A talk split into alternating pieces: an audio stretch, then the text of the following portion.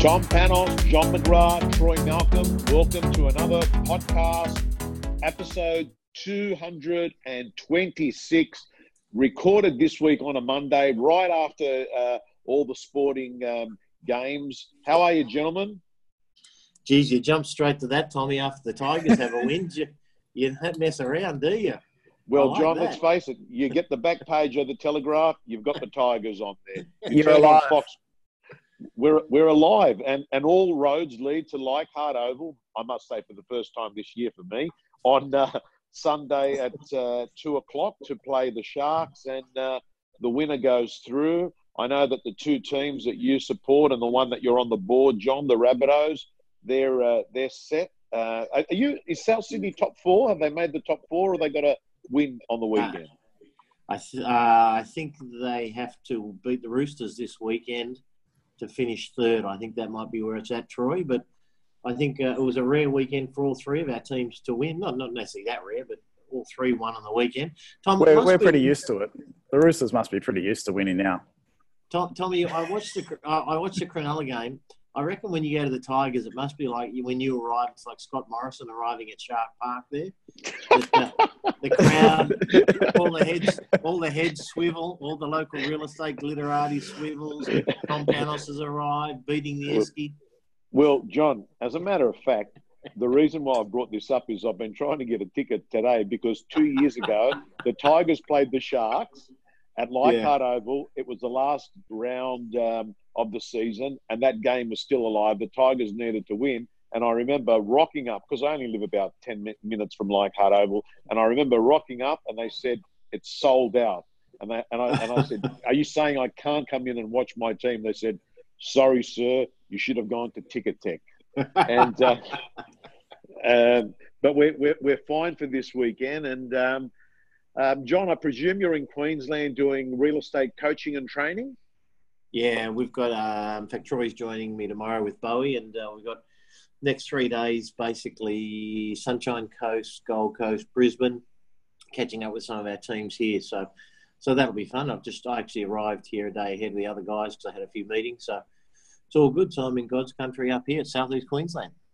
Okay, well, I look, I'm going to be on the Sunshine Coast Wednesday and Brisbane on Thursday, and I think I'll see some of the McGrath people on Thursday for newscorp slash realestate.com stuff.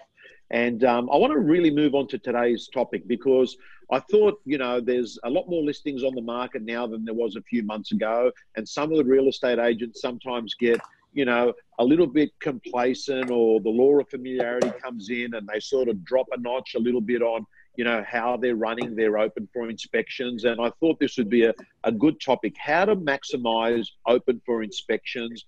And in particular, how do you run a good open? How do you prepare for a good open? And what does world class look like for open for inspections?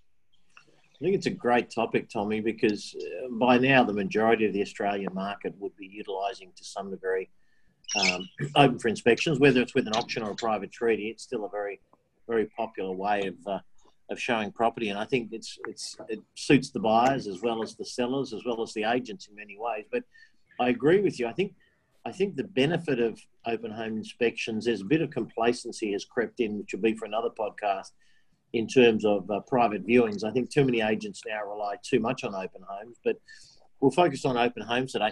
Uh, um, and, and I made a couple of notes because Troy tipped me off that this was the subject you wanted to dwell on today, and, and it's a, one of my favourites because it was certainly one of the best sources of not just selling property but listing property. So there's a few things I just jotted down. I'll start, and then Troy will chime in with some words of wisdom, no doubt. But I think the the key thing for me, it's like anything, Tom. It's around preparation is really key, and, and I do feel that a lot lot of agents still kind of you know, wing it and they run in on a Saturday morning and grab their keys. I used to prepare for my opens from Friday morning, making sure every single thing in the kit was there, and I'd make sure that you know the home was prepared, and if we need to get flowers and all the other things to make sure. So I think, like most things in life, preparation is is really critical, and I think that uh, the preparation of the physical nature, uh, the mental nature, and of course you know, Friday night precedes Saturday morning opens, which is when most people do their open homes. And, you know, I think there's still probably a few agents that think Friday night's a great time to um, uh, loosen your tie or, your, or, you know, let your hair down and and uh, and go out there and have some fun. And I think that, yeah, I, I was always very much a believer that you had to be very focused um, from Friday morning for your opens for Saturday. So I think early to bed Friday night. I think uh, full preparation before you leave Friday night. You need to have everything ready. And um, I'll let Troy chime in, but then I'll talk a little bit about the experience at the Open. Yeah, I couldn't agree more, John. Um, preparing on a Friday morning is always a great way to make sure that whatever may happen on Saturday at the Open for inspections, every team member is armed with the correct information so that if a buyer walks in and asks any questions, obviously we can respond to them confidently and consistently across the group. I always think when you're going to an open for inspection, the normal questions that come up, they're quite common. How big is the land size? Can I put a pool in the backyard? Can I do these types of things? Uh, and so many times we fall into the trap of we don't know the answer to them, or we go into the part of we'll get back to you, knowing full well that sometimes those things slip through the cracks. So the better preparation you can have on a Friday actually sets you up for a really successful Saturday. The second part, John and Tom, is actually getting up early on a Saturday morning and putting out those directional or pointer boards around the grounds mm. to help buyers actually find the property. Um, you know, having the auction flag out, having the open for inspection flag out, but having those identifying boards and signs around your local area, again, is a professional standard that I know many successful agents are doing around Australia right now. Yeah, I think that's, that's, that's, really good. good. point. Yeah, really, really good point. And of course, um, one can also say not only does it help buyers find the property, but it continually helps to keep you as an agent or a brand in front of the, the buyers' minds. So uh, yeah, there were a couple of things. Tommy, you want us to move through to you know the experience? Yeah, yeah, yeah. I'm, I'm, you know, and I'd like to dig deep. Like, should you be standing at the front door? Should you have a second person there? If you can't have a second person there, what's the best way to sort of uh, communicate with people there. I'd love mm. to touch on those subjects. So, a couple of things I think. Um, I used to park up the road, and I used to have my assistant park up the road if possible because I always believed if there were two extra car spaces, I'd rather the customers get easy access than me. So, I think um, you know it's important to be thinking customer centric all the time. So, definitely did that. Um, you know, five minutes minimum prior to the viewing to get there because every property needs a few little final tweaks before you open it up. And you know, they shouldn't be done in front of the customers or while there are buyers walking through. So I think you know you need to make sure either yourself or your assistant. And some some agents nowadays, especially the busier and more successful ones, they have people that are sort of running ahead, just getting everything ready. So when you arrive, it's all done for you. So I'm a great believer in perhaps on a Saturday having a driver, someone that can help you out, or someone that can go ahead and just make sure everything's set for you. So you know, as we've always said, you know, if agents were surgeons, we wouldn't be cleaning the utensils before and after. We'd be, um, or the, the equipment, you know, we're, we're there to do the important activities. So um, yeah, they were some of the things that I did. Um, definitely had, I found that until the buyer meets someone who can greet them, take their name, give them a brochure, they're kind of on the lookout. So I used to have, you know, my assistant right out the front, um, you know, greeting them with a big smile as they arrive giving them the information and, and seeing them through the property. So that allowed me as the agent to be kind of flexible, roaming in the home, you know, answering, showing people things, pointing stuff out. And I think agents that like taking names at the door and, and that's their, their job as well. Think it's very hard to be on the job selling the property when you're actually doing those other things. So that was important. Another little tip, Tom, for, for agents listening is I always used to bring the names of not just the interested buyers, but everyone that had seen the property previously, including neighbours, anyone that had been through. Because if someone was coming for a repeat visit, and, let's face it, we often meet thousands of people in our industry in a given year. I always wanted to give myself the best chance of remembering who they were, uh, rather than asking their name again. So I'd often see them parking their car or walking up the street, and I'd just quickly flick through my previous couple of weeks open for inspections just to give me a quick reminder as to who was arriving because I think there's nothing like greeting someone with their name if you can do that. So um, always used to do that. And then, of course, once you're in the home, the experience is critical. I mean, it's really like setting up for a function. It's it's light, it's music, it's curtains drawn, it's toilet lids down, it's you know nothing on the floors, and it's the right music um, settings on. So um, I think that it's really it's it's like a photo shoot. It's got to be styled and it's got to really you've got to maximise the experience of the do buyers you let, Do you let do you, do you, and I know that the answer is different on whether there's a large group of people in the house or whether there's a small group of people in the house. Um, but do you did you find that you walk through the property with them, or was it you know let them do it at their pace? Yeah, it's a good question. Generally, at their pace. So what I tried to do, Tom, was have two or three things up my sleeve that I could start the conversation or direct them on, which were not always obvious. So I might say, um, Tom, just to let you know, there's a DA approval for a, for an attic in the second story. When you get up there, if you like, I can pop up and show you where that would be. Um, but you can do that, and, and I'll try and add something which was not going to be obvious. But I found that people liked being able to wander through the open home for themselves. Now, you would sometimes intuit that someone needed a little bit of guidance or, or they were sort of asking you a lot of questions on the way in. And, and often I'd say, look, why don't I take you through and I'll kind of you know, talk you through some of these things as we go. But uh, in general, I would let them um, sort of go through at their own pace. But I'd always be, it's a bit like a waiter in a restaurant. I think you've always got to be on the lookout for someone that's kind of, you know, glances across to ask you a question or looks like they're, they're um, not quite sure about something. So I was always trying to intuit someone that did actually want, want my help. And then I think, yeah, Troy said before about having everything you need there and all the collateral ready. A few things I think buyers want.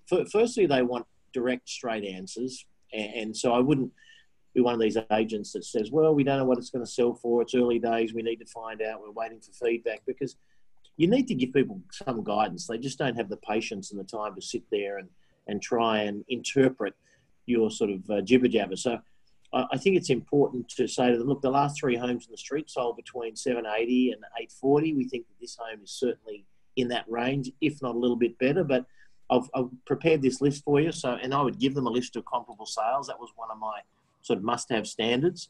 So I would have the list of comparable sales that I'd taken the vendor through and I'd replicate it and present it nicely. I'd have that there. Troy talked about information and fact sheets, or perhaps even frequently asked questions about that specific property.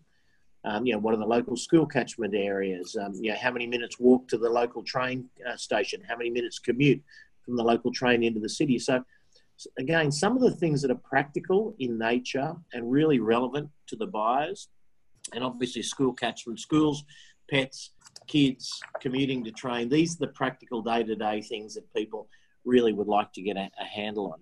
So I would have those. A friend of mine went to one recently, and it had a it had a big backyard and they had a, sewage diagram so it could show you where you could put a pool in the back garden or give you some sort of guidance on that sort of thing. So I think there will be some properties that have some specific um, needs or information relevant to them. Um, pest and building reports can be good if you've got one for the property that you're able to legally hand out, strata reports.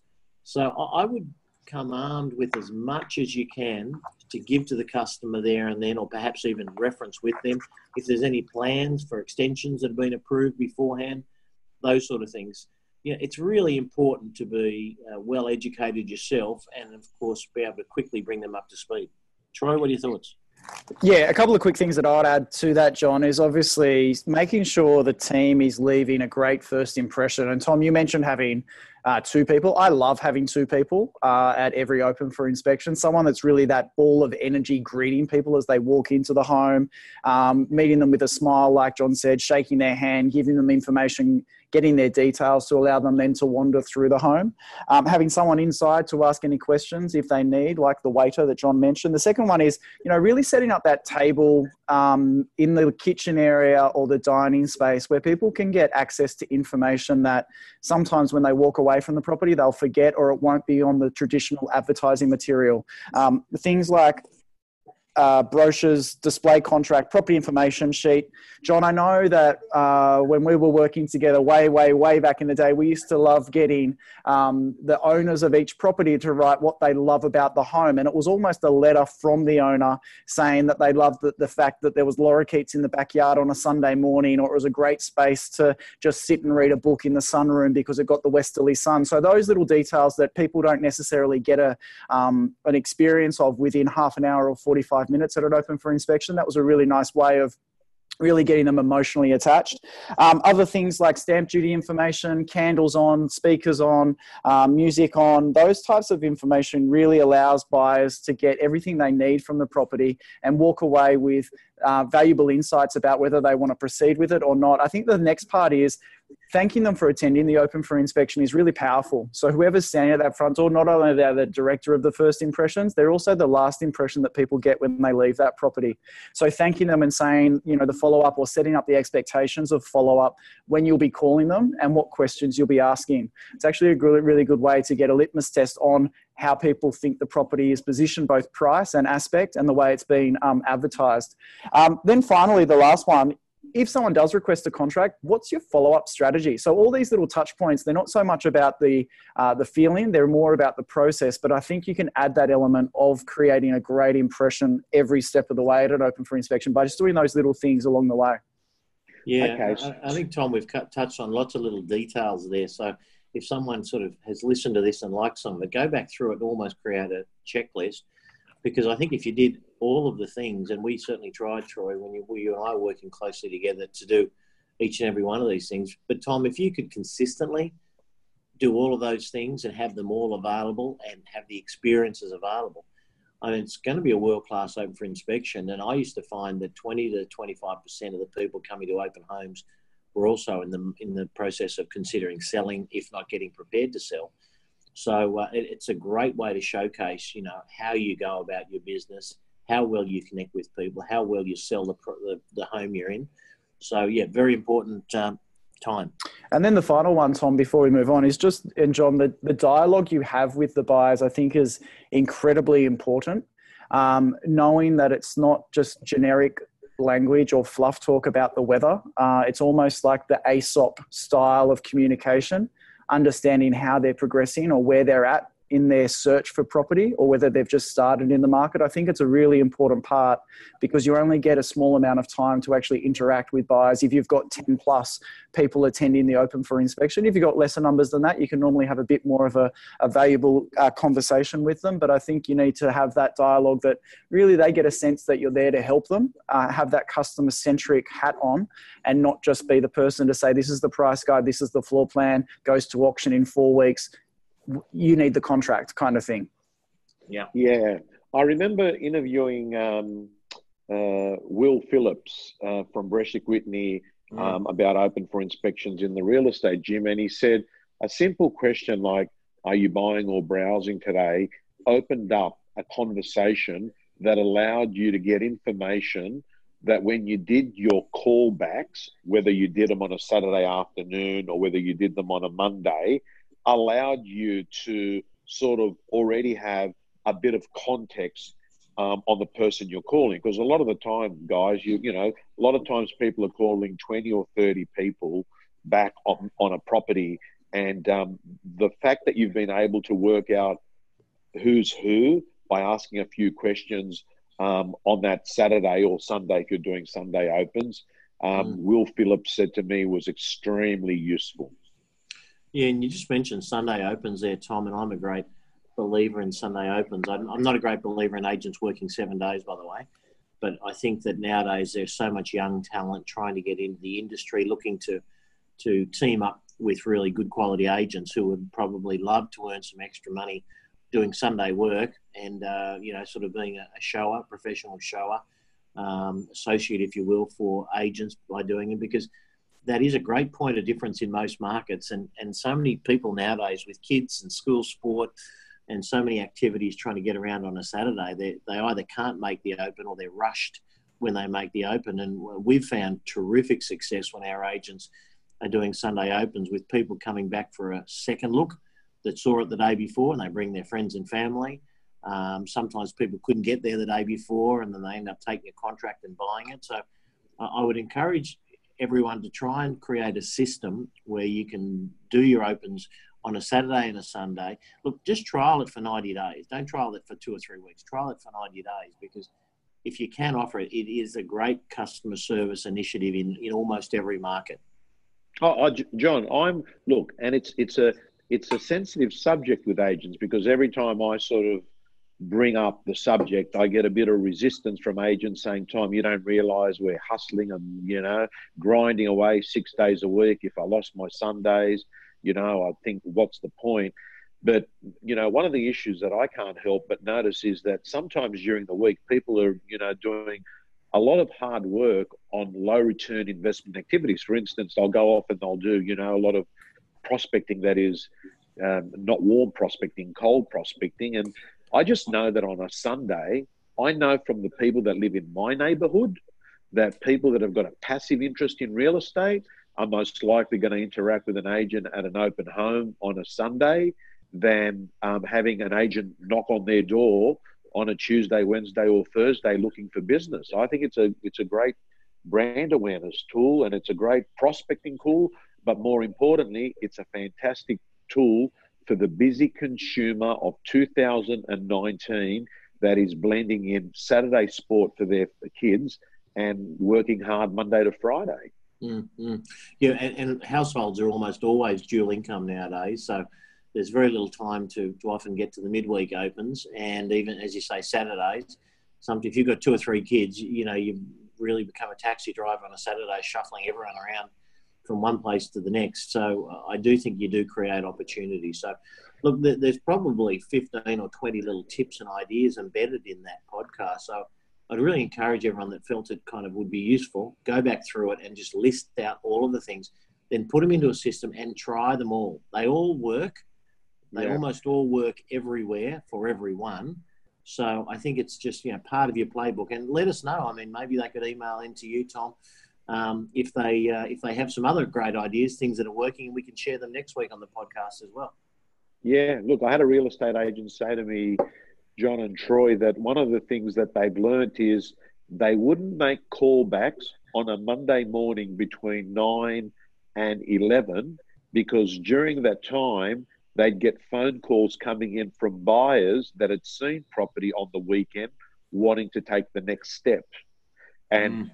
Um, and I found that interesting because we're, we're, always we're always trained, you know, get on the phones first thing and do your callbacks, right? Um, but um, there's uh, sometimes you've got to be the subject and the scientist and see what uh, works in your area and how it works for you. Anyway, gentlemen, it's a great topic, and I think you've summed it up well, John. Get a checklist, piece of paper, and just say these are the ten or fifteen things that are, you know, non-negotiables in my open for inspection uh, um, uh, strategy for uh, selling property in my area. I look forward to talking to you guys next week and um, have a great week in Queensland. See you guys. See you guys. Thank you.